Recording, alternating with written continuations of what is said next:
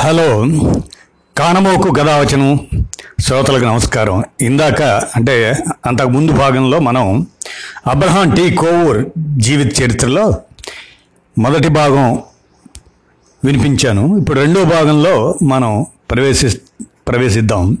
ప్రవేశించే ముందు మొదటి భాగంలో మనం ఎక్కడ దాకా విన్నామంటే కోవూరు గారు వాళ్ళ పెద్దమ్మ కూతురు వాళ్ళ ఇంటికి వెళ్ళటం పుదుప్పల్లిలో వెళ్ళి అక్కడ ఆ సందర్భంలో మరి పెళ్ళి కూతురు చూడటానికి వెళ్ళే సందర్భం. వాళ్ళ అక్కగారు మరుసటి రోజు కోవూరుని తీసుకొని ఆ కుంజమ్మ వారి ఇంటికి వెళ్ళటం పెళ్ళి కూతురు వాళ్ళ ఇంటికి వెళ్ళే సందర్భాన్ని ఇక మనం కొనసాగింపుగా చెప్పుకుందాం రెండో భాగంలో. ఇది కోవూరు అబ్రహాం టి కోవూరు గారి జీవిత చరిత్ర. జీవిత చరిత్రలో రెండో భాగంలో ఉన్నాం మనం. విందాం ఇప్పుడు. కుంజమ్మతో కోవూరు మాట్లాడినప్పుడు కుంజమ్మ ఎవరు? కోవూరు గారు చేసుకోబోయేటువంటి పెండ్లి కూతురు అనమాట ఆమె. కుంజమ్మతో కోవూరు మాట్లాడినప్పుడు తన మూడు షరతులు నిర్మోహాటంగా చెప్పాడు. చేసుకోబోయే పెండ్లి కూతురుతో. ఆ మూడు షరతులు ఏంటంటే ఒకటి తమకు పుట్టిన పిల్లలకు ఏ మత బోధ చేయరాదు దైవ విశ్వాసం గురించి చెప్పరాదు. రెండోది తమకు ఒకరిద్దరి కంటే ఎక్కువ పిల్లలు ఉండకూడదని. మూడోది పరస్పరం ఎప్పుడైనా తేడాలు కనుక వచ్చినట్లయితే ఎవరి భార్యాభర్తల మధ్య ఆ తేడాలను సర్దుకోలేకపోతే భర్తను వదిలివేయుటకు భార్యకు భార్యను వదిలివేయటానికి భర్తకు స్వేచ్ఛ ఉండాలి. ఇవి ఇట్లా మూడు షరతులు కుంజమ్మతో ప్రస్తావించారు కోవూరు.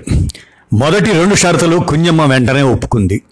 కానీ మూడో షరతుకు ఆమె కళ్ళ వెంట నీళ్ళు తిరిగాయి.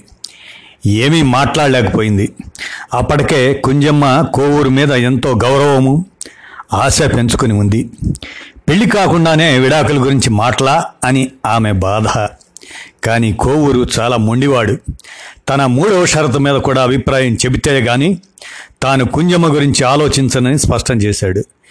మూడో షరతు ఏమన్నాం పరస్పరం ఎప్పుడైనా తేడాలు భార్యాభర్తల ఇరువురి మధ్య వచ్చినట్లయితే ఆ తేడాలను సర్దుకోలేకపోతే భర్తను వదిలివేయుటకు భార్యకు భార్యను వదిలేయటానికి భర్తకు స్వేచ్ఛ ఉండాలనేటువంటి ఆ మూడో షరతు అనమాట తన మూడవ షరతు మీద కూడా అభిప్రాయం చెబితేనే కానీ తాను కుంజమ్మ గురించి ఆలోచించనని స్పష్టం చేశారు కోవూరు. చివరకు ఆమె ఇలాంటి స్థితి రాదు రాకూడదు అంటూ పరోక్షంగా అంగీకారం తెలిపింది. ఈ విధంగా కోవూరు కుంజమ్మతో వివాహానికి అంగీకరించారు.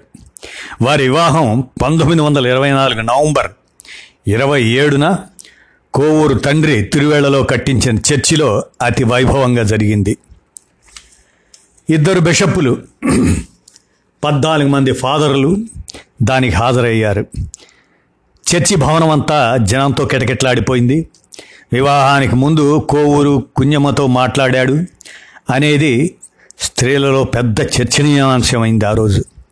కుంజమ్మ స్నేహితురాండ్రు కోవూరు అల్లరివాడని మొండివాడని మత వ్యతిరేకి అని అలాంటి వాడిని చేసుకొని కుంజమ్మ సుఖపడగలదా అని అనుమానించారు. కానీ సుమారు యాభై సంవత్సరాలు కుంజమ్మ కోవూరు ఆదర్శ దంపతులుగా జీవితాన్ని కొనసాగించారు. కుంజమ్మ మరణమే వారిని వేరు చేసింది. అప్పటిదాకా వారి యాభై సంవత్సరాల వైవాహిక జీవితం ఆదర్శప్రాయంగా గడిచింది. కలకత్తాలో చదువు అయిపోయిన వెంటనే కోవూరు చిన్న చిన్న ఉద్యోగాలు చేశారు. కొజించేరిలోని సెయింట్ థామస్ కాలేజీలో ఆయన మొట్టమొదట బాటనీ టీచర్గా చేరారు. కాలేజీ మేనేజర్ని ఆయన చూడటానికి వెళ్ళినప్పుడు ఉద్యోగం అంటే ఎటువంటి బానిస స్థితితో అర్థమైంది. తన స్కూల్లో పనిచేసే ఉపాధ్యాయుడు అనే ఆలోచన కూడా ఆ మేనేజర్కు రాలేదు. ఆ మేనేజర్ దృష్టిలో ఉపాధ్యాయులందరూ ఆయన నౌకర్లు వారికి ఆయన యజమాని. అలాంటప్పుడు తన నౌకర్ని తన ఎదురుగా కుర్చీలో కూర్చోమని ఎలా కొరతాడు? కనుకనే ఆయన కోవూరుని కూర్చోమని కోరలేదు. ఈ సంఘటన దాని ప్రభావం కోవూరుపై బాగా పడింది. అందరి మాట అలా ఉంచి కనీసం ఉపాధ్యాయునైనా గౌరవించడం చేతగాని వారి చేతుల్లో విద్యా సంస్థలు ఉంటున్నప్పుడు ఇక ఆ సంస్థలకు ఏమి గౌరవం ఉంటుంది? ఆ ఉపాధ్యాయులకు ఏమి ప్రతిష్ట ఉంటుంది? ప్రతిష్ట లేని ఉపాధ్యాయుల నుంచి విద్యార్థులు ఏమి నేర్చుకోగలుగుతారు? సమాజం ఉపాధ్యాయుని గౌరవిస్తేనే విద్యార్థులకు ఉపాధ్యాయుల మీద గురి ఉంటుంది. సమాజంలో గౌరవం లేని ఉపాధ్యాయుడు విద్యార్థుల్ని ఏమి తీర్చిదిద్దగలడు? కనుక విద్య అంటే విద్యార్థులకు ఉపాధ్యాయులకు మధ్య ఉపాధ్యాయులకు విద్యా సంస్థల మేనేజ్మెంట్లకు మధ్య ఉండే సంబంధం కానీ కేవలం వ్యాపార సంబంధం కాదు. తన మొదటి ఉద్యోగంలోనే కోవూరుకు చేదు అనుభవాలు వచ్చాయి. ఎప్పుడు ఆ కాలేజీని వదిలేద్దామా అని ఎదురు చూస్తున్నారు. ఇంతలో కొత్త విద్యా సంవత్సరం ప్రారంభమైనప్పుడు తనకు ఇంక్రిమెంట్ కావాలని కోరారు. మీరు చెప్పే చదువుకి ఇంక్రిమెంట్ కూడానా అన్నట్లు ఆ మేనేజర్ తీక్షణంగా చూశాడు. మేమిచ్చే జీతానికి పని చేస్తే చెయ్యి లేకపోతే పో అన్నట్లు ముక్తసరిగా తేల్చేశాడు మేనేజర్. ఇక కోవూరుకు కోజంచేరిలోని సెయింట్ థామస్ కాలేజీకి సంబంధం తెగిపోయింది. అక్కడ ఉద్యోగానికి ఉద్వాసం చెప్పేశారు యువకుడైన కోవూరు. అసలు కోవూరుని చదువు అనంతరం మత ప్రచారకుడిగా చేయాలనుకున్నారు తల్లిదండ్రులు. తాను తిరువేళలో స్థాపించిన చర్చిలో కోవూరు బిషప్ కాగలడని ఆయన తండ్రి కలలు కన్నాడు. కానీ మతానికి కోవూరుకి రాను రాను దూరం పెరిగింది. మత ప్రచారకుడిగా కంటే అలా అయ్యే కంటే విద్యాబోధకుడు కావటం మంచిదనుకున్నాడు. మతాన్ని ఎంత హేళం చేసినా మతాధికారులకు కోవూరుపై ఆశ నశించలేదు. పులి కడుపున పిల్లి పుడుతుందా అనుకున్నారు. పెద్ద మత ప్రచారకుడైన తండ్రి చరిత్ర తన ముందు ఉండగా తాత్కాలికంగా బాట తప్పిన కోవూరు తిరిగి దారికి రాడా అని మతాధికారులు అనుకున్నారు. కోజంచేరి ఉద్యోగాన్ని ఆయన వదిలివేసిన తర్వాత ఒక సిరియన్ క్రిస్టియన్ సెమినారీలో ఉపాధ్యాయుడిగా ఆహ్వానించారు. అక్కడ సన్మార్గుల మధ్య ఆయన దారికి రాగలడని వారి భావన. కానీ ఆయనకు బాగా తెలుసు. మతం కబంధహస్తాల్లో ఒకసారి ఇరుక్కుంటే పీల్చి పిప్పి చేసే వరకు వారిని వదిలిపెట్టరు. పెట్టదా మతం. అందుకే ఆయన సెమినరీ ఉద్యోగాన్ని నిరాకరించారు. తాను ఆ ఉద్యోగానికి తగిన వ్యక్తిని కాదన్నాడు. అయితే ఏం చేయాలి? ఊరికే ఇంట్లో కూర్చోవాలా? అప్పటికే భార్య కాపురానికి వచ్చింది. ఇంత చదువు చదువుకొని ఏ ఉద్యోగం లేక ఇంట్లో కూర్చోవటం పురుష లక్షణం కాదు కదా. కాలేజీ లెక్చరర్లు ఉద్యోగాలు ఖాళీ లేవు. పోనీ మామగారు ప్రభుత్వ ఉద్యోగం ఎక్కడైనా ఇప్పిస్తానన్నా ఆత్మగౌరవం గల అల్లుడు పోడు కదా. చదువు చెప్పటం ఉత్తమ సంస్కారం అయినప్పుడు కాలేజీలో అయితేనేమి అంతకంటే తక్కువ స్కూల్లో అయితేనేమి ఆయనకి ఇందులో తప్పు కనిపించలేదు. కొట్టాయంలోని సిఎంఎస్ హై స్కూల్లో జీవశాస్త్ర ఉపాధ్యాయుడిగా చేరాడు. ఆ హై స్కూల్ పిల్లలకు పాఠాలు చెప్పడంలో కోవూరు ఎంతో ఆనందం పొందాడు. అక్కడ ఉండగానే కోవూరుకు ఏకైక సంతానమైన ఏరిస్ పుట్టాడు. ఆ హై స్కూల్లో తోటి ఉపాధ్యాయులకు ప్రధానోపాధ్యాయునికి కోవూరు అంటే మంచి అభిప్రాయం ఏర్పడింది. ఒక చక్కటి కుటుంబంలాగా వారందరూ కలిసిమెలిసి ఉండేవారు. కోజంచేరిలోని మేనేజర్కి ఇక్కడ హెడ్ మాస్టర్కి అసలు పోలికే లేదు. ఇక్కడ కోవూరికి తన పనిలో ఆనందం సంతృప్తి కలిగాయి. అయితే త్వరలోనే కొట్టాయం కాలేజీలో బాటనీ డిమాన్స్ట్రేటర్ ఉద్యోగానికి ఖాళీ వచ్చింది. అప్పటికే కొట్టాయంలో మంచి ఉపాధ్యాయుడిగా కోవూరు పేరు సంపాదించుకున్నాడు. అందుచేత ఈయనకు ఆ ఉద్యోగం ఇచ్చారు. హై స్కూల్ వదిలి ఆయన కాలేజీ ఉద్యోగానికి వెళ్ళేటప్పుడు హెడ్ మాస్టర్ పిఎం కురియన్ ఆయనకు టీ పార్టీ ఇచ్చి విద్యార్థులంతా స్వేచ్ఛగా సరదాగా బైబిల్ క్లాస్కి వచ్చేవారు. కోవూరు చెప్పేవన్నీ శ్రద్ధగా వినేవారు. అనుమానాలు కూడా తీర్చుకునేవారు. నిర్భయంగా ప్రశ్నలు వేసేవారు. పరీక్షల్లో అంతకుముందు ఎన్నడూ రానంతగా చక్కటి ఫలితాలను బైబిల్ పరీక్షలో కోవూరు సాధించారు. అయినా మరుసటి సంవత్సరం బైబిల్ బోధన నుంచి కోవూరును తొలగించారు. కోవూరు ప్రిన్సిపాల్ అయిన రెవరెండ్ క్యాష్ని ఇలా అడిగాడు. నా విద్యార్థులంతా పరీక్షలో చక్కగా ఉత్తీర్ణులయ్యారు కదా. అంతేగాక నేను చెప్పినప్పుడు బైబిల్ క్లాసుకు ఎక్కువ మంది విద్యార్థులను ఆకర్షించాను కదా. మరి నాకు ఆ క్లాస్ ఇవ్వకుండా ఎందుకు తీసేశారు? ఈ ప్రశ్న విని ప్రిన్సిపాల్ క్యాష్ చిరునవ్వును వేరు. నువ్వు చెప్పినవన్నీ యథార్థమే. నీ విద్యార్థులు బైబిల్ పరీక్షలో చాలా బాగా పాస్ అయ్యారు. కానీ క్రైస్తవ మతం ఎడల గౌరవాన్ని నమ్మకాన్ని కోల్పోయారు. మరి నన్ను ఏం చేయమంటావు? అని ప్రశ్నించాడు క్యాష్. కోవూర్ బైబిల్ క్లాసులో తన బోధనా రీతిని మార్చుకోరు కదా. ఆ సంవత్సరం జాఫ్నా ప్రాంతంలో వర్షాలు తక్కువై పంటలు ఎండిపోయి కరువు పరిస్థితులు ఏర్పడ్డాయి. ఒకసారి కాలేజీ స్టాఫ్ మీటింగ్ అనంతరం భోజనానికి ముందు రెవరెండ్ క్యాష్ ప్రార్థన చేస్తూ త్వరలో వర్షాలు కురిపించమని దేవుని కోరారు. ప్రార్థన అనంతరం అందరూ భోజనం చేస్తున్నారు. కోవూర్ రెవరెండ్ క్యాష్కి ఎదురుగా కూర్చున్నారు. మాటల సందర్భంలో క్యాష్ని వాతావరణ శాస్త్రం గురించి ఆయన ప్రశ్నించారు. క్యాష్ కూడా గొప్ప శాస్త్రజ్ఞుడు. అందుచేత వాతావరణ శాస్త్రానికి సంబంధించిన వివిధ విషయాలను చాలా చక్కగా ఆయనకు విడమని చెప్పారు. దానిపై కోవూరు రానున్న నలభై ఎనిమిది గంటల్లో వాతావరణం ఎలా ఉండగలదో కొంతవరకైనా నిశ్చయంగా చెప్పగలరా అని ప్రశ్నించారు. దగ్గరలో ఉండే మద్రాస్ బొంబాయి సింగపూర్ మాల్దీవులు మొదలైన చోట్ల నుంచి సరైన సమాచారాన్ని సేకరించగలిగితే నిశ్చయంగా చెప్పవచ్చును అని క్యాష్ అన్నారు.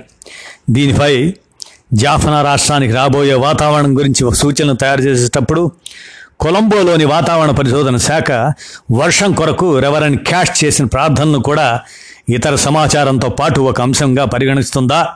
అని ఆయన ప్రశ్నించారు రెవరెన్ క్యాష్ కొంచెం తెల్లబోయాడు. నువ్వు నన్ను బాగా పట్టేశావు. ఇక దాని సంగతి మర్చిపోదాం. భోజనం గురించి మాట్లాడుకుందాం అన్నారు క్యాష్. జాఫ్నా సెంట్రల్ కాలేజ్ పదిహేను సంవత్సరాలు పనిచేసిన తర్వాత కోవూరు శ్రీలంక ఉత్తర కొన నుంచి దక్షిణాన చివరనున్న గాల్లే ఘనమైన వీడ్కోలు చెప్పారు. హెడ్ మాస్టర్ కురియన్ మంచి విద్యావేత్త అని చక్కని పరిపాలనాధ్యక్షుడని ఉపాధ్యాయుల గుణగణాలను గుర్తించి ప్రోత్సహించిన సహృదయుడని ఎప్పుడు ఆయనే జ్ఞాపకం చేసుకునేవారు. కొట్టాయం కాలేజీలో బాటనీ డిమాన్స్ట్రేటర్గా చేరిన కోవూర్ తరచూ బయటకు వెళ్ళి రకరకాల మొక్కలను విద్యార్థుల కొరకు సేకరించవలసి వచ్చేది. ఇలా మొక్కల సేకరణ కొరకు దక్షిణ భారతదేశంలోని వృక్షశాస్త్ర ఉపాధ్యాయులందరూ సాధారణంగా నీలగిరి కొండల్లోని ఊటీకి వెళ్తారు. అప్పుడప్పుడు ఉత్తర భారతదేశం నుంచి శ్రీలంక నుంచి కూడా వృక్షశాస్త్ర ఉపాధ్యాయులు పరిశోధన చేసేవారు వస్తూ ఉంటారు. అలాగా ఒకసారి ఆయన ఊటీ వెళ్ళారు. సరిగ్గా ఆ రోజుల్లోనే శ్రీలంకలోని జాఫనా సెంట్రల్ కాలేజీకి చెందిన వృక్షశాస్త్ర ఆచార్యులు రెవరెండ్ క్యాష్ మొక్కల కొరకు సేకరణ కొరకు ఊటీ వచ్చారు. కోవూరుకు క్యాష్కు ఊటీలో పరిచయం అయింది. మొక్కల సేకరణలో క్యాష్కి ఆయన తోడ్పడ్డారు. ఆ సమయంలో కోవూరుకు వృక్షశాస్త్రం ముందు గల విశేష పరిజ్ఞానానికి కోవూరు మంచితనానికి స్నేహానికి క్యాష్ హర్షించాడు. ఇటువంటి వ్యక్తి జాఫనాలోని తన కాలేజీలో వృక్షశాస్త్ర ఆచార్యుడిగా వస్తే ఎంత బాగుంటుంది అని అనుకున్నాడు. రెవరన్ క్యాష్ బ్రిటిష్ జాతీయుడు. స్వయంగా పెద్ద విద్యావేత్త. అప్పుడు ఆయన జాఫనాలోని సెంట్రల్ కాలేజీకి ప్రిన్సిపల్గా కూడా ఉండేవారు. అందుచేత తాను వెంటనే నిర్ణయం తీసుకోగలిగే స్థితిలో ఉన్నారు. కోవూరును జాఫనాలోని సెంట్రల్ కాలేజీకి ఆహ్వానించాడు. రెవరెండ్ క్యాష్ ఆహ్వానాన్ని పురస్కరించుకుని డాక్టర్ కోవూర్ పంతొమ్మిది వందల ఇరవై ఎనిమిదిలో జాఫనా వెళ్ళాడు.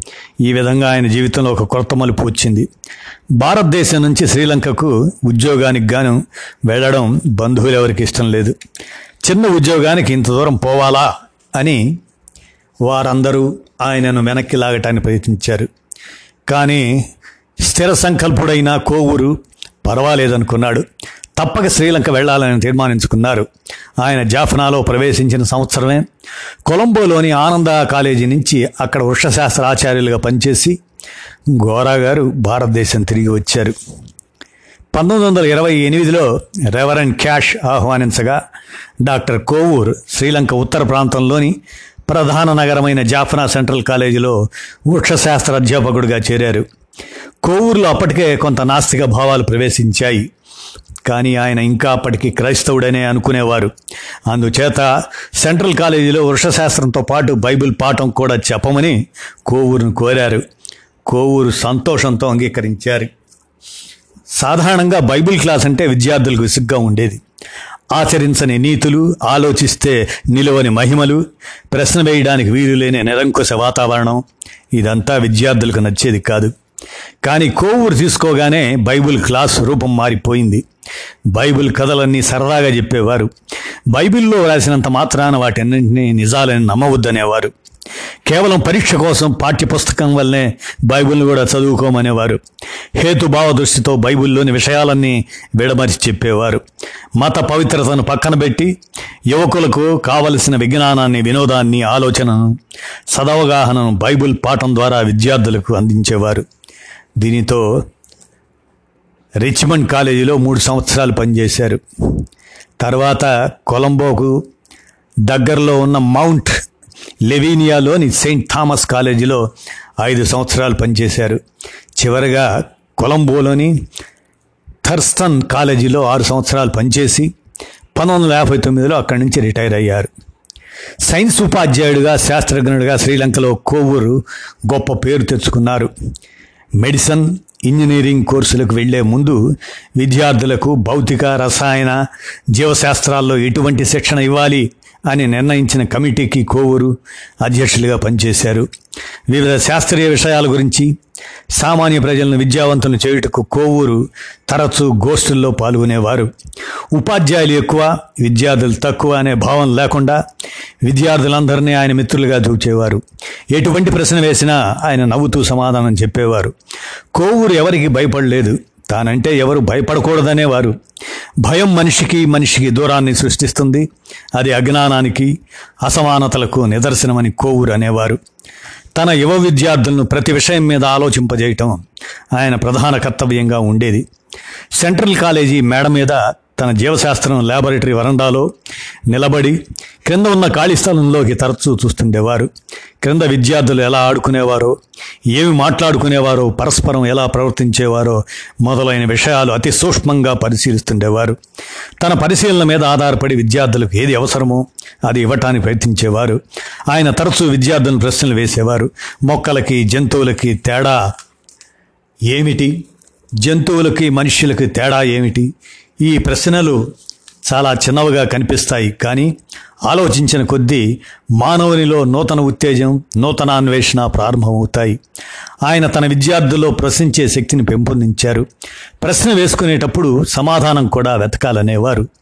దీనికో అన్వేషణాశక్తి జిజ్ఞాస బాగా పెరిగాయి. దీనివల్ల విద్యార్థులు మేధాశక్తి బాగా వికసించేది. కోవూరు విద్యార్థులందరూ ఆయన చెప్పిందల్లా అంగీకరించకపోవచ్చు. కానీ ఆయన ఏమి చెప్పినా వినాలని తెలుసుకోవాలని ఉత్సాహపడేవారు. తన కుమారుడు ఏరిస్ కూడా కోవూరు విద్యార్థే. అయినా అతని ఎడల కళాశాలలో ఏ ప్రత్యేకత చూపించేవారు కాదు. ఒకసారి క్లాస్ పరీక్ష జరగబోతుంది. వృక్షశాస్త్రంలో ప్రాక్టికల్ పరీక్షకు రకరకాల పూలు ఇచ్చి వాటిని గుర్తించమంటారు. కోవూరు కుమారుడైన ఏరిస్ పరీక్ష రోజు ఉదయం తన తండ్రి కొన్ని రకాల పూలు సేకరించడం తూచాడు. తన తోటి విద్యార్థులకు గబగబా ఈ విషయం చెప్పాడు. వారందరూ ఆ పూల జాతుల గురించి ప్రత్యేకంగా తిరగేసుకొని వెళ్ళారు. తీరా పరిషాల్లోకి వెళ్ళేసరికి పూర్తిగా భిన్నమైన జాతి పూలు ఇవ్వబడ్డాయి. తన కుమారుడు తాను మొక్కలు సేకరించడం చూచిన విషయం గమనించిన కోవూరు ఏమీ మాట్లాడకుండా పూర్తిగా మరో రకమైన పూలు తర్వాత సేకరించారు. చివరకు ఏరిస్కు కూడా ఈ మార్పు తెలియకపోవడంతో ఎవరూ సరిగా రాయలేకపోయారు పరీక్షని. కోవూరును విద్యార్థులంతా అబ్రహం మాస్టారు అని గౌరవంతోనూ అభిమానంతోనూ పిలిచేవారు. కోవూరు విద్యార్థులు నేడు ప్రపంచమంతటా పెద్ద పెద్ద సంస్థల్లోనూ పెద్ద పెద్ద ఉద్యోగాలను ఉన్నారు. ఆయన కుమారుడు ఏరిస్ జీవశాస్త్రంలో పరిశోధన చేసి డాక్టరేట్ తీసుకొని ఫ్రెంచి వనితను వివాహమాడి ప్యారిస్లోని సోర్బాన్ యూనివర్సిటీలో మైక్రోబయాలజీ పరిశోధనకు డైరెక్టర్గా ఉంటున్నారు. ఆయన భార్య కూడా శాస్త్రవేత్తే. ముప్పై సంవత్సరాలు శ్రీలంకలో ఉపాధ్యాయుడిగా పనిచేసి ఉండటం వల్ల విద్యారంగంలో కోవూరు చాలా మార్పులకు కారణమయ్యారు. ముఖ్యంగా కాలేజీలలో సైన్స్ బోధనను ఆయన తీర్చిదిద్దారు. థర్స్టన్ కాలేజీ సైన్స్ బోధనలో శ్రీలంక అంతటికి ఘనమైన కీర్తి సంపాదించిందంటే అందుకు మూలపురుషుడు కోవూరే మరణానంతరం తన శరీరాన్ని థర్స్టన్ కాలేజీ సైన్స్ ల్యాబొరేటరీకి బహుకరిస్తూ బిల్లు వ్రాశారు కోవూరు నేడు శ్రీలంకలో పేరు పొందిన ఉపాధ్యాయులు రాజకీయవేత్తలు న్యాయమూర్తులు శాస్త్రజ్ఞులు ప్రభుత్వ ఉద్యోగులు ఎంతోమంది కోవూరు విద్యార్థులు. ఆయన శ్రీలంక పౌరసత్వాన్ని స్వీకరించడం ద్వారా వారందరికీ ఆత్మీయుడైనారు. కోవూరు భార్య కుంజమ్మ కూడా భర్తతో కలిసి వృక్షశాస్త్రంలో పరిశోధన చేసేవారు. తమ ఇంటికి వచ్చే విద్యార్థులతో ఆమె ఎంతో ప్రేమగా ఆప్యాయంగా మాట్లాడేవారు. ఎన్నో విషయాలు చర్చించేవారు. కాలేజీలో కోవూర్ నాస్తికత్వాన్ని కానీ హేతువాదాన్ని కానీ ప్రత్యక్షంగా బోధించకపోయినా కోవూరు ఆచరణ విద్యార్థులతో ఆయన వ్యవహరించిన తీరు వారిని హేతువాదం వైపు నాస్తికత్వం వైపు ప్రోత్సహించేది. ఉపాధ్యాయ వృత్తిలో తీరిక సమయాన్నంతా వివిధ విషయాలు చదవటానికి కోవూరు వినియోగించేవారు. ప్రపంచం నలుమూలల నుంచి పుస్తకాలు తెప్పించి సొంత లైబ్రరీని ఏర్పరచుకున్నారు. వివిధ దేశాల శాస్త్రజ్ఞులతో ఉత్తర ప్రత్యుత్తరాలు జరిపి సన్నిహిత పరిచయాలు పెంపొందించుకున్నారు. మానసిక శాస్త్రంపై ఆయన ఎక్కువగా పరిశోధనలు చేసేవారు. ఇవన్నీ విద్యార్థులను ప్రభావితం చేస్తూ ఉండేవి. ఉపాధ్యాయ వృత్తి నుంచి రిటైర్ అయిన తర్వాత హేతువాద ఉద్యమానికి ఆయన పూర్తిగా అంకితమయ్యారు. పంతొమ్మిది వందల యాభై తొమ్మిదిలో ఉద్యోగ విరమణ చేసినప్పటి నుంచి డాక్టర్ కోవూర్ హేతువాద నాస్తిక భావ ప్రచార వ్యాప్తికి తనను తాను అంకితం చేసుకున్నారు. ఇంగ్లీషు సింహళం మలయాళ పత్రికల్లో మూఢ విశ్వాసాలను వ్యతిరేకిస్తూ ఆయన చాలా వ్యాసాలు రాశారు. ప్రపంచం మొత్తం మీద ఎక్కడ ఎవరు అలౌకిక శక్తుల ద్వారా అద్భుతాలు చేస్తున్నారన్నా ఆయన వారిని ఛాలెంజ్ చేసేవారు. మొదట్లో ఆయన బహిరంగంగా ప్రచారం చేయలేకపోయినా తన భావాలను తాను ఆచరించడం పెట్టుకున్నారు. అవకాశం వచ్చినప్పుడల్లా తన విద్యార్థులకు వాటిని విడమని చెప్తూ ఉండేవారు. తమ కొడుకును ఏ మత ప్రభావం లేకుండా పెంచారు.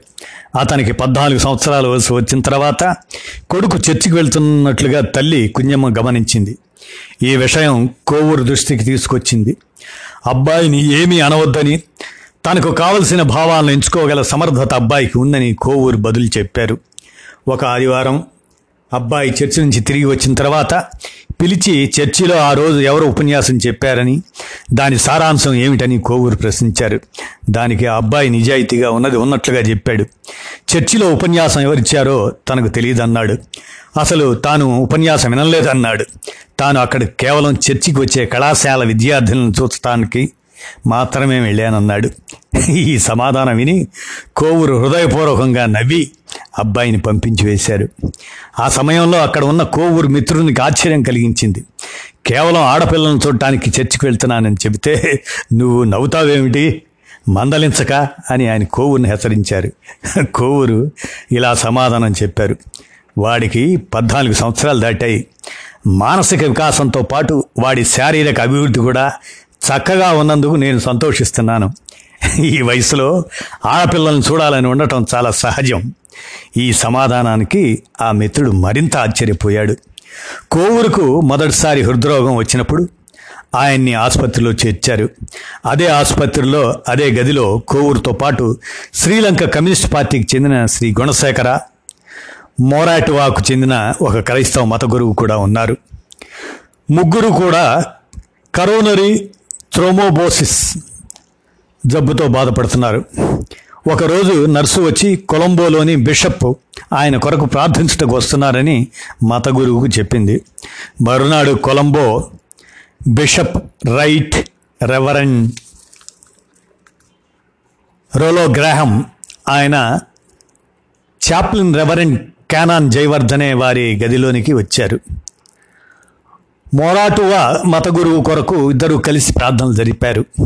ఆ సమయంలో కోవూరు ఏదో పుస్తకం చదువుకుంటున్నారు. పుస్తకం నుంచి దృష్టి మళ్ళించకుండానే కోవూర్ ఈ మత గురువుల తతంగం గమనించసాగారు. మత గురువు వద్ద ప్రార్థన అనంతరం రెవరెండ్ జయవర్ధనే కమ్యూనిస్టు నాయకులు గుణశేఖర మంచం వద్దకు వెళ్ళారు. బిషప్ గ్రాహం కోవూరు పడక వద్దకు వచ్చారు. కోవూరు చేతిలోని పుస్తకం ఆ శీర్షిక చూచి మీరు చాలా వివాదాస్పదమైన పుస్తకం చదువుతున్నారే అని కోవును పలకరించారు. సెక్స్ విషయంలో అమెరికన్ యువతి యువకుల భావాలను గురించిన పుస్తకం అది. మీ చేతిలో ఉన్న బైబిల్ కంటే ఇది ఎక్కువ వివాదాస్పదమైంది కాదు అని కోవూరు సమాధానం చెప్పారు. డాక్టర్ కిన్సే ఆయన విద్యార్థులు జరిపిన పరిశోధనల ఫలితాలు ఈ పుస్తకం. మీ బైబుల్ అరేబియన్ నైట్స్ లాగా గెలివర్స్ ట్రావెల్స్ లాగా కాకమ్మ కథలతో నిండిన పుస్తకం. అని కూడా కోవూరు అన్నారు. నువ్వు సంశయవాదిలా ఉన్నావే. ఇంతకీ నీ జబ్బేమిటి? అని ఆ బిషప్ అడిగారు. మీ మత గురువుకు వచ్చిన జబ్బు లాంటిదే అన్నారు కోవూరు నీ ఆరోగ్యం కొరకు నేను ప్రార్థించనా? అని అడిగారు బిషప్. వద్దు వద్దు. నేను ఇక్కడకు వైద్య చికిత్స వరకు వచ్చాను. మంచి వైద్యులు నాకు చికిత్స చేస్తున్నారు. నాకు జబ్బు నయం కూడా అవుతుంది. నా జబ్బు నయం కావడంతో మీ ప్రార్థన భాగం పంచుకోవటం నాకు ఇష్టం లేదు. అసలు ప్రార్థన వల్లనే ఫలితం ఉంటుందని మీకు నమ్మకం ఉందా? అని నా అనుమానం. మీకు నిజంగా ఆ నమ్మకమే ఉంటే మీ మత గురువును వైద్య చికిత్స కోసం ఇక్కడికి పంపి ఉండేవారు కారు. ఇప్పుడు అతనికి నయం అవుతుంది. కనుక జబ్బు నయం కావడంలో భాగం పంచుకోవడానికి మీరు వచ్చారు. అని కోవూరు నిష్కర్షగా చెప్పేసరికి ఆ బిషప్ నిరత్తురులయ్యాడు ఇంతలో చాప్లిన్ జయవర్ధనే వచ్చి బిషప్ చెవిలో ఈయన కోవూర్ అంటూ ఊదారు. స్నేహశీలి అయిన బిషప్ ఆశ్చర్యచకితుడై జబ్బుతో ఆసుపత్రిలో ఉన్న మనిషి ఏ మతానికి ఏ భావాలకు చెందినవాడైనా అతని ఆరోగ్యం కొరకు ప్రార్థిస్తానంటే వద్దనటం ఇదే మొదటిసారి. అంటూ వెళ్ళిపోయారు. రోగాలతో చావుకు భయపడుతున్న ఆసుపత్రి రోగులు ఉరిశిక్ష పడి మరణం ఎప్పుడు ఎదురవుతుందా అని కాచుకొని కూర్చున్న ఖైదీలు మత గురువులకు మంచి ఎరలు అని కోవూరు అనేవాడు పంతొమ్మిది వందల నలభై రెండులో తమ తల్లి చనిపోయినప్పుడు కోవూరు కేరళ వెళ్ళారు. అప్పుడు వారి అన్నగారి కూతురు యాన్ని తనకు దేవతలు నాయనమ్మను స్వర్గలోకానికి తీసుకుపోతూ కనిపిస్తున్నారని మాట్లాడటం మొదలుపెట్టింది. ఇంకేముంది? యాన్నికి దైవదృష్టి వచ్చిందని ఆ అమ్మాయి చుట్టూ ఇరుగు పొరుగు స్త్రీలందరూ చేరి ప్రార్థనలు మొదలుపెట్టారు. ఇది చూచిన కోవూరికి ఆ మహిళల అజ్ఞానానికి జాలి అసలు విషయాలను కప్పిపుచ్చుతున్న మత వ్యవస్థపై కోపం వచ్చాయి. యాన్నికి ఒక రకమైన జబ్బు వచ్చిందని దానిని వెంటనే నయం చేయకపోతే ఈ చిన్నపిల్ల భవిష్యత్ అంతా నాశనమైపోతుందని కోవూరు ఆవేదన చెంది అన్నగారిని తీవ్రంగా హెచ్చరించారు. అన్నగారు హేతువాది కాకపోయినా కోవూరు మీద ఉన్న ప్రేమ నమ్మకం దానివల్ల ముందు చుట్టుపక్కల స్త్రీలను రానేయకుండా అరికట్టి రోజు జరిగే ప్రార్థనా సమావేశాలను రద్దు చేయించారు. యాన్నీని కోవూరు తనతో కొలంబో తీసుకొని వెళ్ళి వైద్య పరీక్షలు చేయించారు. ఆ అమ్మాయికి పారాథైరాయిడ్ గ్రంథి సరిగా పనిచేయడం లేదని దానివల్ల నాయనమ్మ చనిపోయినప్పటి నుంచి మానసిక బలహీనతతో భ్రాంతులు వస్తున్నాయని వీటిలో భాగంగానే నాయనమ్మను దేవతలు తీసుకొని వెళ్తున్నట్లు భ్రాంతి ఏర్పడిందని తెలుసుకున్నారు. పారాథైరాక్సిన్ ఇంజక్షన్లు ఇప్పించారు. దీనితో ఆ అమ్మాయికి చనిపోయిన నాయనమ్మ కనిపించడం మానేసింది. దేవతలు ఎగిరిపోయారు. స్వర్గము అదృశ్యమైంది. తర్వాత స్కూల్కి వెళ్ళి చదువుకుంది. కోవూరే కనుక ఆ సమయంలో హెచ్చరించి ఈ చర్య తీసుకుని ఉండకపోతే యాన్నికి పూనకం వచ్చిందనో దైవ దృష్టి కలిగిందనో చెప్పి ఆ బాలిక జీవితాన్ని నాశనం చేసి ఉండేవారు. తర్వాత యాన్ని వివాహం చేసుకొని భర్త పిల్లలతో హాయిగా జీవిస్తుంది. ఇలా కోవూరు హేతువాద భావాల ప్రభావం కుటుంబంతో ప్రారంభమై వ్యాప్తి చెందింది. ముప్పై రెండు సంవత్సరాలు శ్రీలంకలో వృక్షశాస్త్ర జీవశాస్త్ర ఆచార్యుడిగా పనిచేసి పంతొమ్మిది వందల యాభై తొమ్మిదిలో కొలంబోలోని థర్స్టన్ కాలేజీ నుంచి కోవూరు రిటైర్ అయ్యారు. శ్రీలంకలో సైన్స్ బోధనకు ఒక స్పష్టమైన రూపురేఖలు దిద్దిన విద్యావేత్తల్లో కోవూరు పేరు పొందారు. ఆయన నాస్తిక భావాలతో ఏకీభవించినా ఏకీభవించలేకపోయినా వారి వద్ద తాము శాస్త్రీయ దృష్టి అలవర్చుకోగలిగామని సగర్వంగా చాలామంది విద్యార్థులు చెప్పుకుంటారు. కోవూరు స్వయంగా వివరించినట్లు ఆయన క్రైస్తవ కళాశాలలో ఉద్యోగం చేస్తూ ఉండటం చేత తన భావాలు బాహాటంగా ప్రకటించుకొనుటకు అవకాశం లేకపోయింది. ఆయన ఉద్యోగ విరమణ చేయటం ఉద్యమానికి లాభమైంది. రేషనిస్ట్ అసోసియేషన్ని స్థాపించారు. ఉద్యోగ విరమణ చేసిన తర్వాత తన భావాలతో ఉన్న వారిని అందరినీ సమావేశపరిచి శ్రీలంక రేషనిస్ట్ అసోసియేషన్ స్థాపించారు. కోవూరు వ్యక్తిగతంగా నాస్తికుడు. అంతేకాక నాస్తికత్వం అనే పదాన్ని ప్రచారంలోనికి తీసుకువచ్చి ప్రతి ఒక్కరూ సగర్వంగా నాస్తికుణ్ణి అని చెప్పుకోగలగాలని కోవూరు ఆకాంక్ష. అందుచేత తాము పెట్టబోయే సంస్థకు ఎథీస్ట్ అసోసియేషన్ నాస్తిక సంఘం అని పెట్టాలని కోవూరు సూచించారు. కానీ ఇతర మిత్రులు నాస్తిక పదం వాడటానికి కొంత సంకోచించారు. నాస్తికత్వ నిర్మాణానికి రేషనలిజం అనే పదం మొదటి మెట్టుగా ఉండగలదని ఉద్యమం ప్రాథమిక దశలోనే ఉంది గనుక రేషనలిస్ట్ అసోసియేషన్ అని అంటే బాగుంటుందని వారు అభిప్రాయపడటంతో రేషనలిస్ట్ అసోసియేషన్ అని అనడం జరిగింది. భారతదేశంలో వల్లనే శ్రీలంకలో కూడా దెయ్యాలు చేతబళ్ళు జాతకాలు మహత్యాలు మొదలైన మూఢనమ్మకాలు తీవ్రంగా ఉన్నాయి. అందుచేత ముందుగా మూఢనమ్మకాల నిర్మూలనకు పూనుకోవటం మంచిదని కోవుడు అనుకున్నారు. అందుకుగాను ఎక్కడెక్కడ ఇటువంటివి జరుగుతున్నాయని తెలుసుకొని కోవురు స్వయంగా పరీక్షించేవారు. అతీత శక్తులు కలవనే వారిని తన ముందు నిరూపించవలసిందిగా సవాలు చేశారు. మానసిక రోగాలను హిప్నటిజంతో కుదర్చవచ్చునని పారాసైకాలజీ బాగా అధ్యయనం చేసి స్వయంగా ఎంతోమంది మానసిక రోగాలను కుదిర్చారు. వీటికి దైవ విశ్వాసాలకు మూఢనమ్మకాలకు ఏమీ సంబంధం లేదని నిరూపించారు. కోవూరుకు ఆయన భార్య అక్క పూర్తి అండగా నిలిచారు. కోవూరుతో పాటు ఆమె కూడా శ్రీలంకలోని వివిధ ప్రాంతాలు పర్యటనకు వెళ్ళేవారు. తమ ఇంటికి వచ్చిన వారితో ఆమె కూడా చర్చిస్తూ వచ్చేవారు. శ్రీలంక ర్యాషనలిస్ట్ అసోసియేషన్కు కోవూరు అధ్యక్షులుగా ఉంటే శ్రీమతి అక్క కోశాధికారిగా ఉండేవారు. శ్రీలంకలో ఉద్యోగం చేస్తున్నంతకాలం కోవూరు దంపతులు భారతీయ పౌరులుగానే ఉన్నారు. ఉద్యోగ విరమణ చేసిన తర్వాత తిరిగి కేరళ వెళ్ళిపోవడమా లేక శ్రీలంక పౌరసత్వం స్వీకరించి శ్రీలంకలోనే స్థిరపడటమా అనే ప్రశ్న వచ్చినప్పుడు ముప్పై రెండు సంవత్సరాలు శ్రీలంకలో ఉండి ఉద్యోగం చేసిన తర్వాత ఎంతోమంది విద్యార్థులను కొన్ని వందల మంది మిత్రులను ప్రభావితం చేసిన తర్వాత తిరిగి భారతదేశం వెళ్ళి స్థిరపడటం అనేది కేవలం అవకాశవాదంగా కనపడుతుందని తామిద్దరూ జీవితాంతం శ్రీలంకలోనే ఉండిపోవాలని నిర్ణయించుకున్నారు. ఈ విధంగా శ్రీలంక పౌరసత్వం స్వీకరించారు. అయినా ప్రతి రెండు సంవత్సరాలకు ఒకసారి భారతదేశం వస్తుండేవారు. కోవూరుకు ఒక్కరే కుమారులు. ఏరిస్ కోవూర్. ఆయన విజ్ఞాన శాస్త్రం అభ్యసించి యునెస్కోకు చెందిన పరిశోధనా విభాగంలో ప్యారిస్లో స్థిరపడిపోయారు.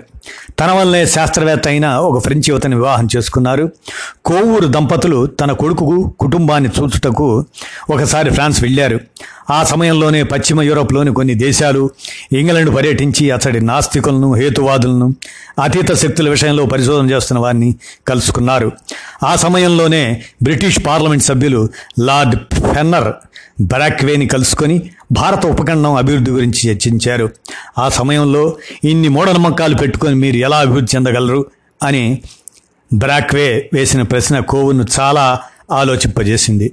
మూఢనమ్మకాలు పోతే గాని భారతదేశ ఆర్థిక సామాజిక అభివృద్ధి జరగదని కనుక దేశాభివృద్ధి దృష్ట్యా దాని చూచిన మతమౌఢ్యంపై తీవ్రమైన పోరాటం జరపక తప్పదనే నిర్ణయానికి కోవూరు వచ్చారు. అతీత శక్తులను రుజువు చేసిన వారికి వెయ్యి రూపాయల బహుమానం ఇవ్వగలనని ముందు ప్రకటించారు. ఆ వెయ్యి రూపాయలను లక్ష రూపాయలుగా పెంచుతూ పంతొమ్మిది వందల అరవై మూడులో కోవూరు ప్రకటించారు. తమ అతీత శక్తుల ద్వారా ఇరవై రెండు అంశాలలో ఏ ఒక్కటైనా చేసి చూపించమని వారు ఆ పని చేస్తున్నప్పుడు తాము నిశితంగా పరీక్షించగలమని ఆయన ప్రకటించారు. ఆ ఇరవై రెండు అంశాలు ఏమేమిటంటే ఒక కవర్లో సీలు వేయబడిన కరెన్సీ నోటు యొక్క సీరియల్ నంబర్ చెప్పటం రెండోది ఒక కరెన్సీ నోటుకు సీరియల్ నంబర్తో సహా సరిగ్గా అలాంటిదే మరొకటి సృష్టించడం. బగబగా మండే నిప్పుల్లో అర్ధ నిమిషం సేపు కేవలం దైవ సహాయంతో కాళ్ళు కాలకుండా స్థిరంగా నిల్చోవటం. అది మూడోది. నాలుగోది తాము అడిగిన ఏ వస్తువునైనా శూన్యంలో నుంచి సృష్టించటం. ఐదవది కేవలం చూపులు లేదా మానసిక శక్తిని ఉపయోగించి గట్టి వస్తువును కదల్చగలగటం లేదా వంచగలగటం. ఆరవది టెలిపతి ద్వారా అంటే కేవలం భావశక్తి ద్వారా మరొక వ్యక్తి మనసులోని ఆలోచనలు తెలుసుకోవడం. ఏడు శస్త్రచికిత్స ద్వారా కోసి తీసివేయబడిన ఏ శరీర భాగాన్నైనా ప్రార్థన ఆధ్యాత్మిక శక్తులు మంత్రించిన జలం పవిత్రమైన విభూది లేదా ఆశీర్వాదం వల్ల ఒక అంగుళమైన పెరిగేట్లు చేయడం. ఎనిమిదవది యోగశక్తి ద్వారా భూమికి ఎత్తుగా గాలిలో తేలియాడటం. తొమ్మిది యోగశక్తి ద్వారా ఐదు నిమిషాలు హృదయ స్పందనను ఆపటం పది నీటి మీద నడవటం పదకొండు శరీరాన్ని ఒక చోట వదిలిపెట్టి మరొక చోట తాను కనపడటం పన్నెండు యోగశక్తి ద్వారా అరగంట సేపు ఊపిరి పీల్చకుండా ఆపటం పదమూడు అతీంద్రియ ధ్యానం ద్వారా లేక మరే విధమైన ధ్యానం ద్వారా సృజనాత్మక వివేకాన్ని సృష్టించగలగటం. పద్నాలుగు.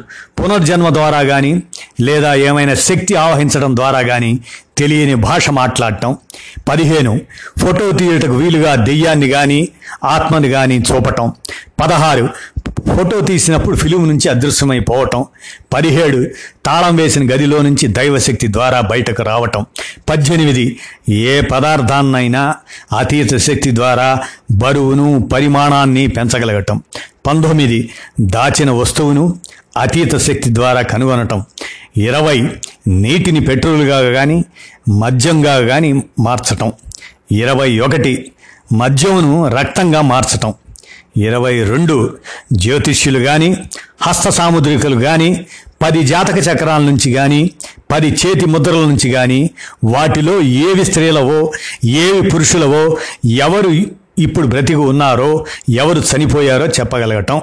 ఇట్లా ఇరవై రెండు అంశాలు ఏ ఒక్కటి చేసి చూపినా తాను లక్ష రూపాయలు ఇవ్వగలనని.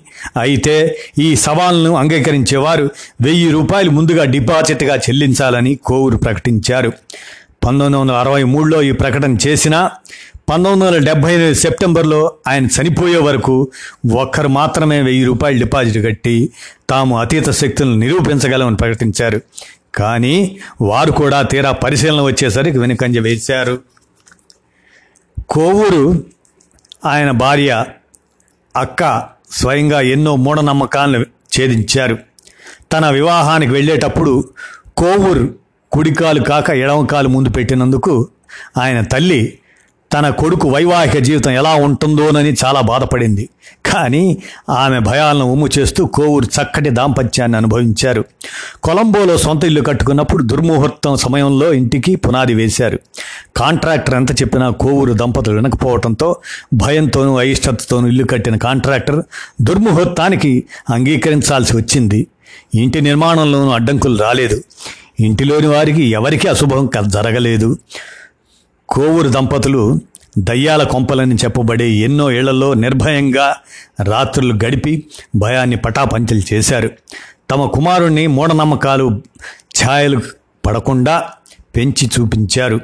ఈ విధంగా మూఢనమ్మకాలు పరిశోధించడంలో వాటిలో భయం తప్ప సత్యం లేదని నిరూపించడంలో కోవూరు ఎంతగానో కృషి చేయబట్టి మహత్యాలు అతీత శక్తులు కలవనే వారిని సవాల్ చేసే అర్హతని సంపాదించుకున్నారు. వాటిలో అసత్యం మోసం మాత్రమే ఉన్నాయని బయట పెట్టడానికి కోవూరు వెనకాడలేదు కనికట్టి విద్యలు విద్యలు ఉన్నాయనే వారిని తనపై వాటిని ప్రయోగించి తనను చంపవలసిందిగా ఆయన సవాల్ చేశారు. ఎంతోమంది ఆయన మరణాన్ని కోరుతూ ఎన్నెన్నో శాపనార్థాలతో కూడిన లేఖలు రాశారు. చెడుగా మంత్రించిన రకరకాల సాధనాలు పంపారు. అయినా కోవూరు పంతొమ్మిది వందల డెబ్భై ఎనిమిది వరకు చనిపోలేదు. దీన్ని బట్టి కనికట్టు విద్యలేవి ఆయన మీద పారలేదని రుజువైంది. పంతొమ్మిది వందల అరవై ఏడులో శ్రీ నేవిల్ డిసిల్వా అనే ఆయన తన అతీత శక్తులు నిరూపించగలనని టైమ్స్ ఆఫ్ సిలోన్ పత్రికలో ప్రకటించాడు. ఆ పత్రిక సంపాదకుల సమక్షంలోనే కోవూరు పంతొమ్మిది వందల అరవై ఏడు ఆగస్ట్ ఒకటిన సిల్వాను పరీక్షించారు. ఆయన ఏడు ప్రశ్నలను రాసి ఒక కవర్లో పెట్టి సీలు వేశారు. ఆ కవర్ సంపాదకులకు ఇచ్చి ఆ కవర్లో రాయబడి ఉన్న ప్రశ్నలను తన అతీంద్రియ జ్ఞానం ద్వారా తెలుసుకొని వాటికి డిసిల్వా సమాధానాలు రాసి చూపించాలి.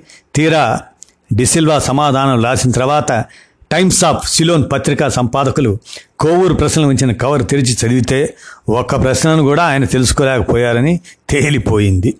ఇలాగే సిడి యదుసూర్య అనే ఆయన తన వద్ద గల అతీంద్రియ శక్తులతో తాను ఒక కవర్లో సీలు వేసి దాచబడిన కరెన్సీ నోట్ నెంబర్ చెప్పగలనని దవాసా అనే సింహళ భాషా పత్రిక ద్వారా ప్రకటించారు. అప్పుడు కోవూరు ఒక కరెన్సీ నోట్ను ఒక కవర్లో పెట్టి సీలు వేసి దవాసా పత్రిక కార్యాలయంలోని పెట్లు దాచారు. ఆ సంపాదకుల సమక్షంలో యదుసూర్య ఒక కాగితం మీద కరెన్సీ నోట్ నెంబర్ రాయిగా కరెన్సీ నోట్ నంబర్ రాయగా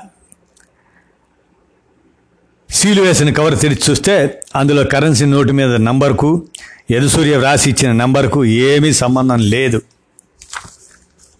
పంతొమ్మిది వందల అరవై తొమ్మిదిలో డాక్టర్ ఎంహెచ్ఎం నజీం అనే ఆయన తనకు అతీత శక్తులను ప్రదర్శించగలనని కోవూరుకు ఉత్తరం రాశాడు. తాను ప్రదర్శించబోయే మహత్యాన్ని నజీం ఇలా వర్ణించాడు.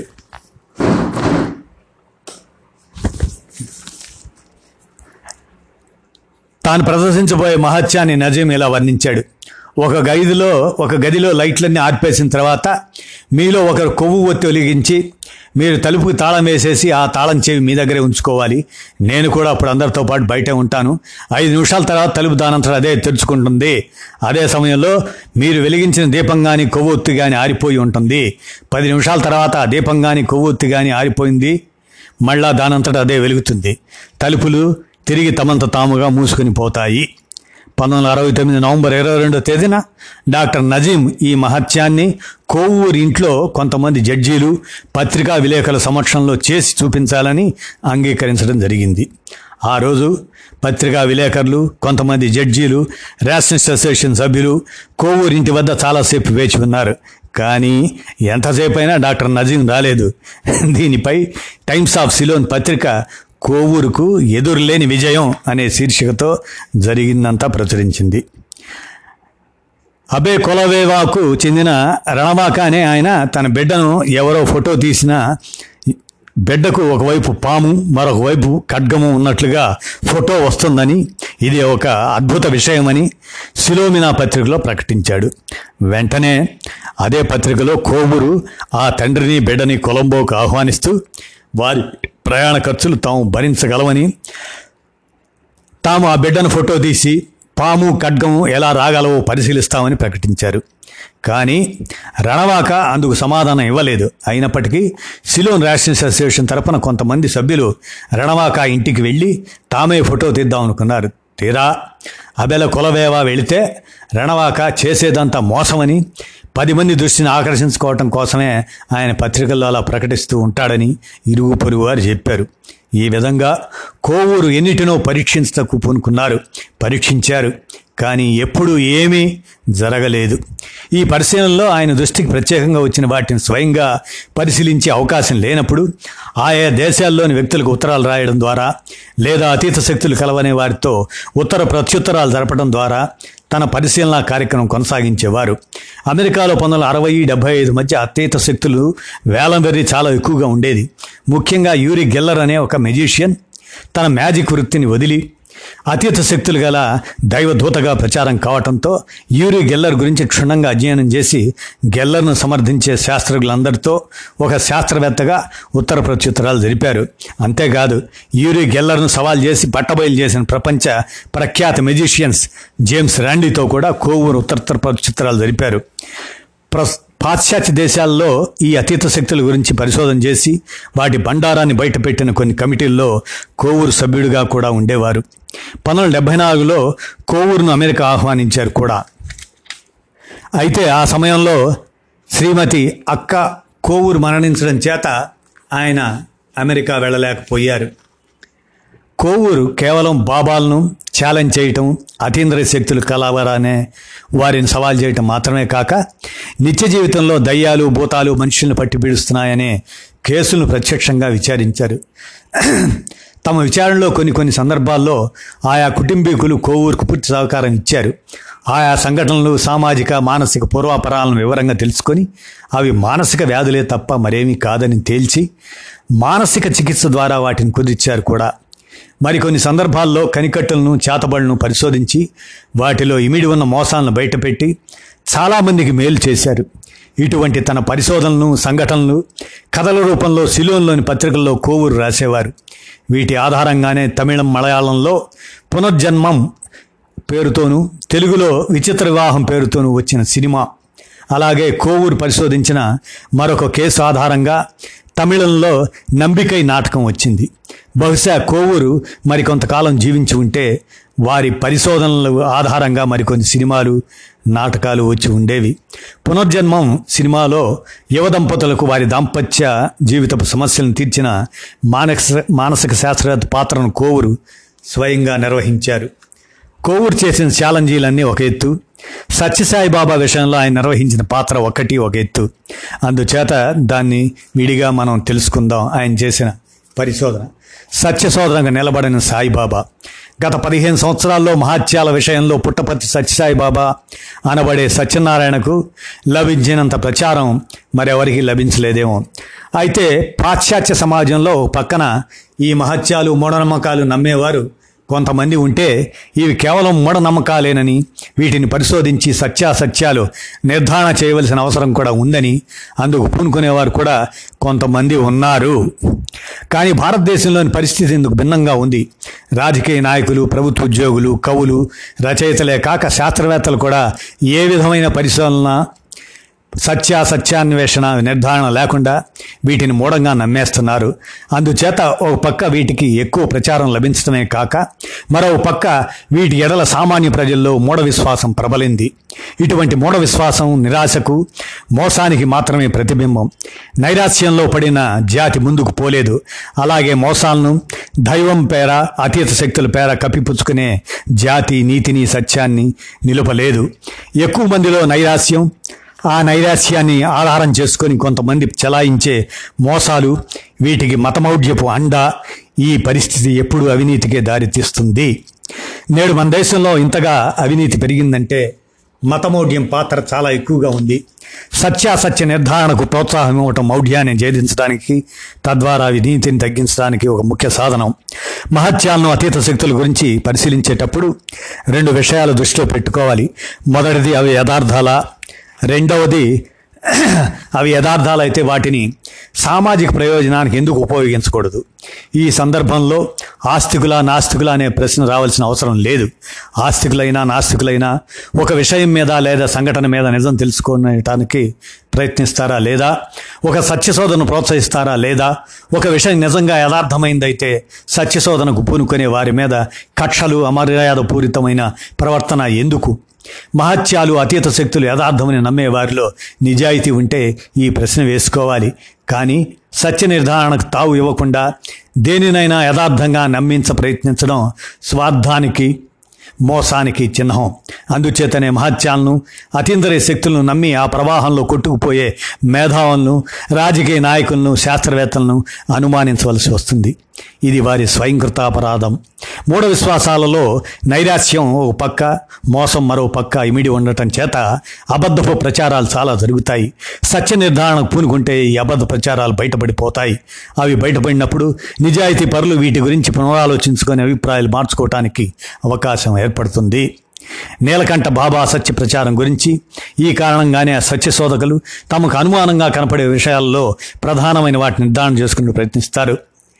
తినకరణ్ వరమంజరి అనే జాఫ్నా నుండి వెలువడే తమిళ పత్రిక పదిహేడు పది పంతొమ్మిది వందల డెబ్బై ఏడు సంచికలో శ్రీ పంచాక్షర కురుక్కల్ అనే ఆయన నీలకంఠ బాబా గారి గురించి ఒక పేజీ వ్యాసం రాశారు. అందులో ప్రధానమంత్రి ఇందిరాగాంధీ నీలకంఠ బాబా గారి ఆశీర్వాదం కోరుతూ వారి వద్దకు వెళ్ళినప్పుడు శూన్యంలోంచి ఒక లింగం తీసి ఆమెకి ఇచ్చారు అని రాశాడు. ఇది కోవూరు దృష్టికి తేబడింది. పద్దెనిమిది పదకొండు పంతొమ్మిది డెబ్బై ఒకటిన కోవూరు కొలంబో నుంచి ప్రధానమంత్రి శ్రీమతి ఇందిరాగాంధీకి ఒక ఉత్తరం రాస్తూ ఈ విషయంలో యథార్థం తెలపమని కోరారు. ఇందుకు ప్రధానమంత్రి కార్యాలయం నుంచి ఇరవై రెండు పదకొండు పంతొమ్మిది డెబ్బై ఒకటిన ప్రధానమంత్రి ఆంతరంగిక కార్యదర్శి ఎన్కే శేషన్ కోవూరుకు జవాబు రాస్తూ ఇలా తెలిపారు. Prime minister secretariat New Delhi November twenty second nineteen seventy one. Dear sir please refer your letter of the eighteenth November nineteen seventy one. I am instructed by the Prime Minister to inform you that there is no truth in the story that the Prime Minister called on Neelakanta Babaji and that he produced a lingam from nowhere. Yours faithfully, signed N.K. Session, Private Secretary to the Prime Minister. Neelakanta Baba వద్దకు ప్రధానమంత్రి వెళ్ళారనడంలో కానీ ఆయన శూన్యంలోంచి లింగం తీసి ప్రధానమంత్రికి బహుకరించారనడంలో కానీ ఏమాత్రం నిజం లేదు. ప్రధానమంత్రి ఆదేశం మీద నేను మీకు ఈ విషయం తెలుపుతున్నాను అని ఆ ఉత్తర సారాంశం. తినక్కరన్ వరమంజరి ప్రచురించిన కురక్కరల్ వ్యాసాన్ని కొన్ని వేల మంది శ్రీలంకలో చదివి ఉంటారు. బహుశా వారిలో కోవూరు ఒక్కరే సత్య నిర్ధారణకు పూనుకున్నారు. ఆ వ్యాసంలోని మిగిలిన విషయాలు ఎలా ఉన్నా ప్రధానమంత్రి ఇందిరాగాంధీ వెళ్ళారనడం కానీ ఆమెకు శూన్యంలోంచి నీలకంఠ బాబా ఒక లింగం తీసి ఇచ్చారనడంలో కానీ యథార్థం లేదన్న విషయం నిర్ధారణ చేసుకోగా తెలిసింది కదా. ఆ మేరకు అది అబద్ధ ప్రచారమే కదా. ఈ విధంగానే కోవూరు చాలామందికి ఉత్తరాలు రాసి యథార్థ విషయాలు సేకరించి అందరికీ చూపించేవారు. సాయిబాబా గురించి చర్చ. సాయిబాబా విషయంలో కూడా కోవూరు ఇలాగే యథార్థ పరిశీలనకు వీలైన వాటిని నిర్ధారణ చేసుకున్నట్టుకు ప్రయత్నించారు. కేరళలోని ఒక ప్రముఖ మలయాళ వారపత్రిక సత్యసాయిబాబా గురించి ఆయన దేవుని అవతారమా లేక మ్యాజిక్ ట్రిక్లు చేసేవారా? అనే విషయం మీద ఒక చర్చ ప్రసరించింది. అందు మొదటి వ్యాసం కోవూరును వ్రాయమని అడిగారు. కోవూరు అందులో మహత్యాలు అతీత శక్తులు లేవని సాయిబాబా చేసేవి కేవలం మ్యాజిక్ ట్రిక్కులు మాత్రమేనని మరికొన్ని ప్రచారం మాత్రమేనని తనకు అవకాశం ఇస్తే పరిశీలన చేసి నిర్ధారణ చేయటకు తాను సిద్ధంగా ఉన్నానని రాశారు. కోవూరు వ్యాసం అనంతరం ప్రఖ్యాత శాస్త్రవేత్త డాక్టర్ ఎస్ సూరి భగవంతం గారిని వ్యాసాన్ని ఆ పత్రిక ప్రచురించింది. భారత ప్రభుత్వ రక్షణ శాఖ శాస్త్రీయ సలహాదారుడిగా డాక్టర్ భగవంతం పనిచేసిన విషయం అందరికీ తెలిసిందే. ఆయన గొప్ప శాస్త్రవేత్తగా కూడా పేరు ఉంది. డాక్టర్ భగవంతం కోవూరు వాదనను విమర్శిస్తూ తాను కూడా మొదట్లో కోవూరు వలన హేతువాదిగా ఉన్నాడని కానీ తర్వాత సత్యసాయి బాబా మహత్యాలను అతీత శక్తులను ప్రత్యక్షంగా చూచిన తర్వాతనే తాను మారానని పేర్కొన్నారు. ఆ తర్వాత సత్యసాయి బాబా చేసిన కొన్ని అద్భుతాలను పేర్కొన్నారు. అయితే వీటి నిర్ధారణకు ఎవరైనా కృషి చేశారో లేదో చేసి ఉంటే ఆ కృషి ఎలాంటిదో భగవంతం గారు పేర్కొనలేదు. డాక్టర్ భగవంతం పేర్కొన్న అనేక అద్భుతాల్లో వెంటనే నిర్ధారణ చేసుకున్నట్టుకు వీలుగా ఉండే ఒక విషయాన్ని ఆయన పేర్కొన్నారు.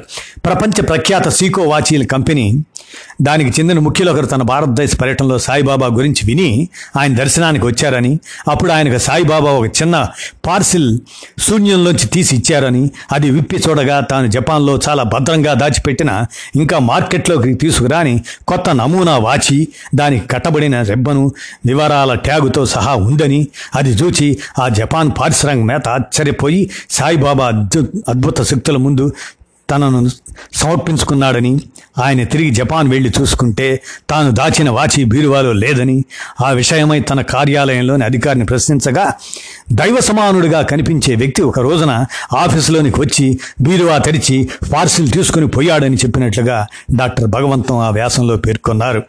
సరి అయిన నిర్ధారణ చేయకుండా ఇలాంటి కట్టుకథను ఒక మహత్యంగా డాక్టర్ భగవంతం వంటి శాస్త్రవేత్త ఎలా నమ్మగలిగారని కోవూరు సూరి భగవంతం గారికి రాసిన లేఖలో పేర్కొంటూ ఆ జపాన్ పారిశ్రామికవేత్త పేరు అడ్రస్సు తనకు తెలిపితే ఈ విషయంలోని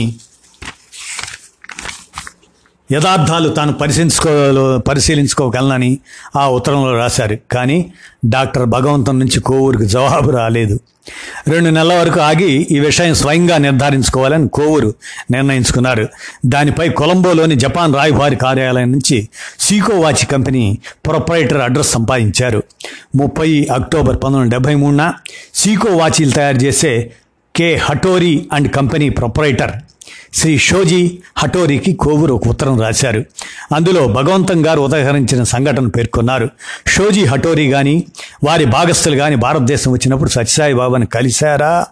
కలిస్తే వారికి సాయిబాబా గాలిలో నుంచి వారు జపాన్లో దాచుకున్న వాచి పార్సిల్ తీసి ఇచ్చారా వారి కార్యదర్శి ఒక నూతన అగంతగుడు కార్యాలయంలోనికి వచ్చి బీరువా తెరిచి పార్సిల్ తీసుకొని వెళ్ళిపోయినట్లుగా చెప్పారా? వారి వాటాదారుల్లో ఎవరైనా సత్యసాయిబాబా భక్తులా? ఈ విషయాలు తెలుపమని కోవూరు ఆ ఉత్తరం ద్వారా కోరారు. కోవూరు ఉత్తరానికి ఎనిమిది పదకొండు పంతొమ్మిది వందల డెబ్బై మూడున షోజీ హటోరీ సమాధానం రాస్తూ తాను కానీ వాటాదారులు ఎవరైనా కానీ సాయిబాబా వద్దకు వెళ్ళడం జరగలేదని కనుక మిగిలినవన్నీ అసత్యాలని తెలిపారు. కోవూరు ఈ ఉత్తరం ప్రతిని డాక్టర్ భగవంతంకి పంపుతూ ఒకవేళ ఈ షోజీ హటోరీ గనక వారు తమ వ్యాసంలో పేర్కొన్న వాచీ కంపెనీ పొరపడరు కాకపోతే వారు పేర్కొన్న వ్యక్తి అడ్రస్ ఇస్తే తాను తిరిగి నిర్ధారణ చేసుకున్నట్టుకు పూనుకుంటానని తెలిపారు. కానీ కోవూరుకు సమాధానం రానే రాలేదు. ఏదైనా ఒక విషయం యథార్థం అనుకుంటే దాని సత్యాసత్య నిర్ధారణకు తోడ్పడటంలో ఎందుకు వెనకాడాలి? పంతొమ్మిది డెబ్భై ఆరు నవంబర్ ముప్పైవ తేదీన అనంతపురంలో కోవూరు ఉపన్యాసం జరిగింది. మరునాడు డిసెంబర్ ఒకటో తేదీన సాయిబాబాను ప్రత్యక్షంగా కలుద్దామని ఆ ఉద్దేశంతో కోవూరు తన మిత్రులతో కలిసి పుట్టపర్తి వెళ్ళారు. పుట్టపర్తిలో ప్రశాంతి నిలయం వద్దకు వెళ్ళిన విచారించగా సాయిబాబా వైట్ ఫీల్డ్లో ఉన్నారని తెలిసింది. సాయిబాబా లేకపోయినా అంతవరకు వెళ్ళారు కనుక ప్రశాంతి నిలయంలోనికి వెళ్ళి చూచుటకు వీలుంటుందేమోనని కోవూరు అడిగారు. అందుకు ప్రశాంతి నిలయం అధికారులు అంగీకరించలేదు. తమ ఆశ్రమం వద్దకు వచ్చిన ఒక ప్రముఖ సత్యశోధకుడిని శాస్త్రవేత్తలని లోనికి రానివ్వని ప్రశాంత నిలయం అధికారుల ప్రవర్తనలోని ఆంతర్యం బోధపడదు. అసలు ప్రశాంత నిలయం అధికారులు స్వయంగా కోవూరు వచ్చినందుకు తమ సంతోషాన్ని తెలిపి సాయిబాబా లేకపోయినా తమ ఆశ్రమాన్ని చూడాల్సిందిగా ఆహ్వానించి ఉండవలసింది. కనీసం కోవూరు ఆశ్రమం చూస్తానన్నప్పుడైనా ఆహ్వానించి ఆతిథ్యమించి ఉంటే బాగుండేది. అది కూడా జరగనప్పుడు సాయిబాబా అనుచరులు సాయిబాబా సాన్నిధ్యంలో నేర్చుకున్న సంస్కృతి సభ్యత ఏమిటి అనే ప్రశ్న వస్తుంది. డిసెంబర్ రెండవ తేదీ ఉదయం బెంగళూరు వెళ్ళినప్పుడు సాయిబాబాను కలుసుకుందామని కోవూరు తన మిత్రులతో వైట్ ఫీల్డ్లోని సాయిబాబా నివాసంలోనికి వెళ్ళారు.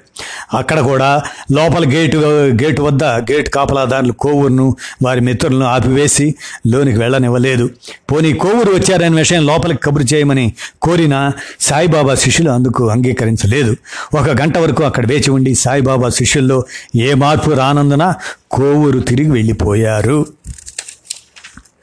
పుట్టపర్తిలో వల్లనే వైట్ ఫీల్డ్లో కూడా సాయిబాబా శిష్యుల ప్రవర్తన సంస్కృతి సభ్యత్వ ఏ వ్యక్తి కూడా సమర్థించలేడు సాయిబాబాకు నిజంగా దివ్య దృష్టి అతీత శక్తులు ఉండి ఉంటే ఆయనకు సంస్కృతి సభ్యత తెలిసి ఉంటే పుట్టపర్తిలోని తన శిష్యులకు తన దివ్య దృష్టి ద్వారా కోవూరును అతిథిగా గౌరవించమని ఆదేశించవలసింది. అది జరగలేదు. కనీసం వైట్ ఫీల్డ్ వెళ్ళినప్పుడు తాను లోపల ఉన్నాడు గనక దివ్య దృష్టి ద్వారా కాకపోయినా తన మనుషుల ద్వారానైనా కోవూరు గేటు వద్ద వేచి ఉన్నాడనే విషయం తెలుసుకునే ఉంటారు. అప్పుడైనా సాయిబాబా